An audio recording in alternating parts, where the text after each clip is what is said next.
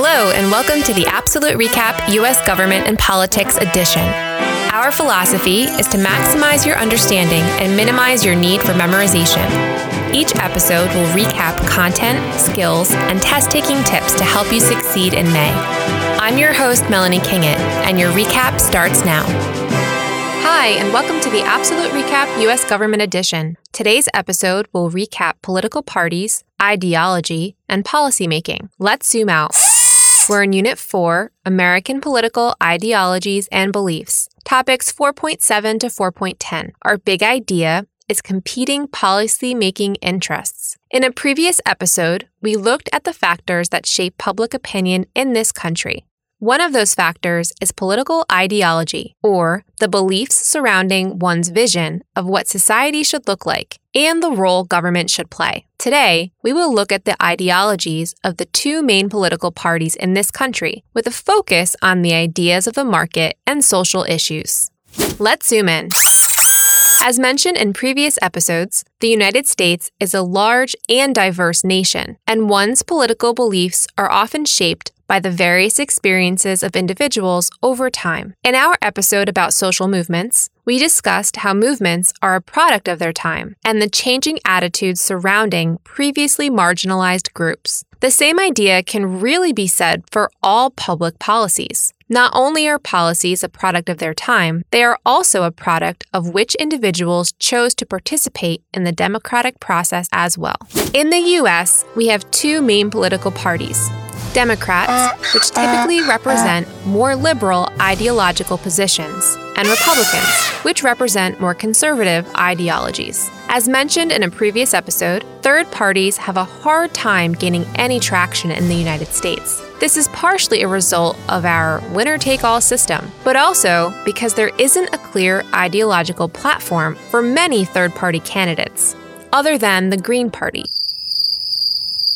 Let's consider what liberal and conservative ideology means in terms of both economic and other social policies. First, the market, which also plays a large role in the economy in general. Prior to the Great Depression, the generally accepted approach of the government with regard to the economy was something called laissez faire, which essentially means hands off. That will be good news for the stockholders if it works. The idea was that the government wasn't needed to oversee and regulate the economy. Before the Great Depression, the idea was that the economy would regulate itself and would ultimately grow and benefit from a lack of government oversight. This position is still widely held by many libertarians. Most conservatives still favor few regulations compared to their liberal counterparts, who think that government regulation of the market is necessary. What we need is to move in the direction of more government controls in order to prevent monopolies and corporations from becoming too powerful at the expense of their workers or the general welfare of the public. That can only be done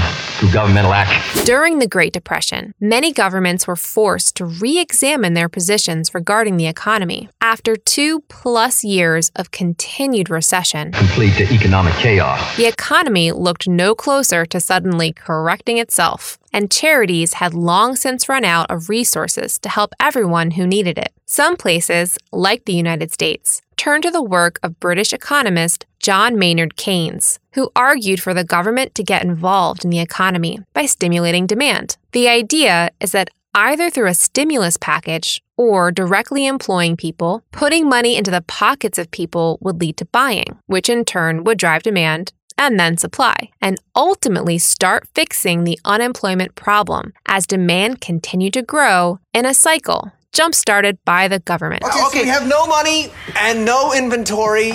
Uh, there's still something we can do. That's still a business somehow. How does DMBs do it? I They got a complicated system worked out, and I, I cannot begin to understand it. How does a self-sustaining economy work? I don't understand how the U.S. economy works, much less a, some sort of self-sustaining one. Hello, AP.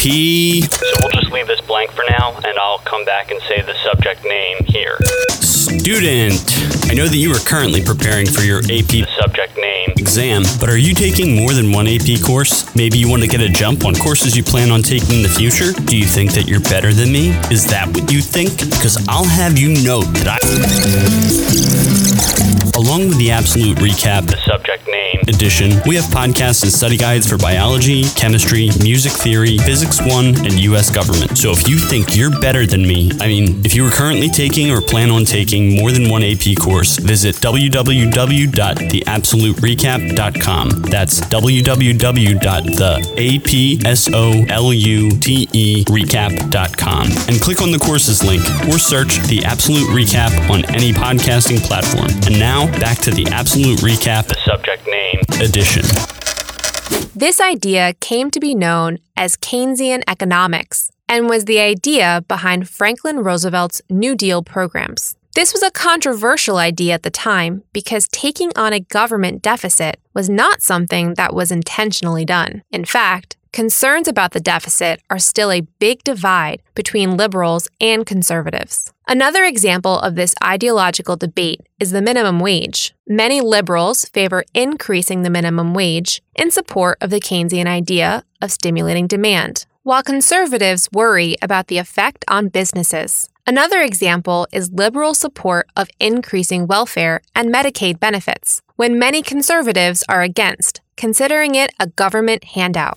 The United States continued to operate largely on Keynesian ideas until the presidency of Ronald Reagan, when supply side economics rose in popularity. The argument behind this is that by removing regulations on businesses, and allowing them to operate more freely, it would encourage competition and innovation that would ultimately trickle down to the working class. Conservatives favor this idea, where the government reduces involvement in the economy and allows businesses to operate more freely, often giving tax breaks to corporations to help stimulate new investments in the economy. Price stability and economic growth. This is also the time when major cuts were made to the government programs, including welfare, unemployment benefits, and many unions lost protections. The argument was that these were cut in favor of creating a more balanced budget, but fear of the Soviet Union was still strong, and the US ended up running a deficit under Reagan anyway, when the spending was shifted to the military budget.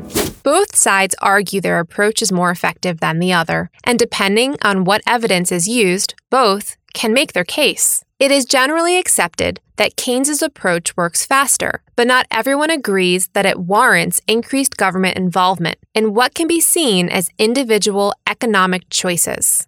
Similar ideological differences are also seen on social issues, but the degree that the government should be involved is reversed.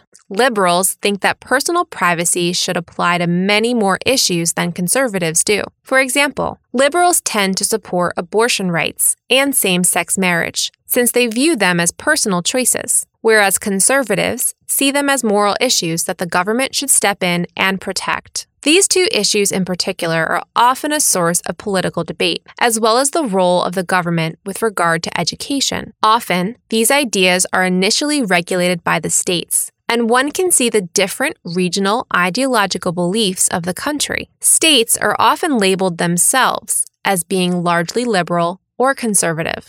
Remember that, like other issues we discussed, ideologies can change over time, although it often happens more slowly as generational changes occur naturally.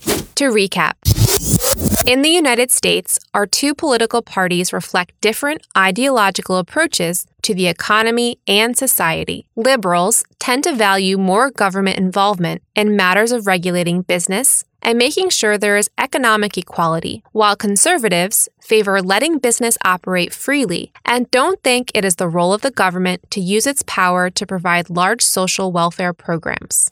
Coming up next on the APsolute RecAP U.S. Government Edition Influences on Voting, Part 1.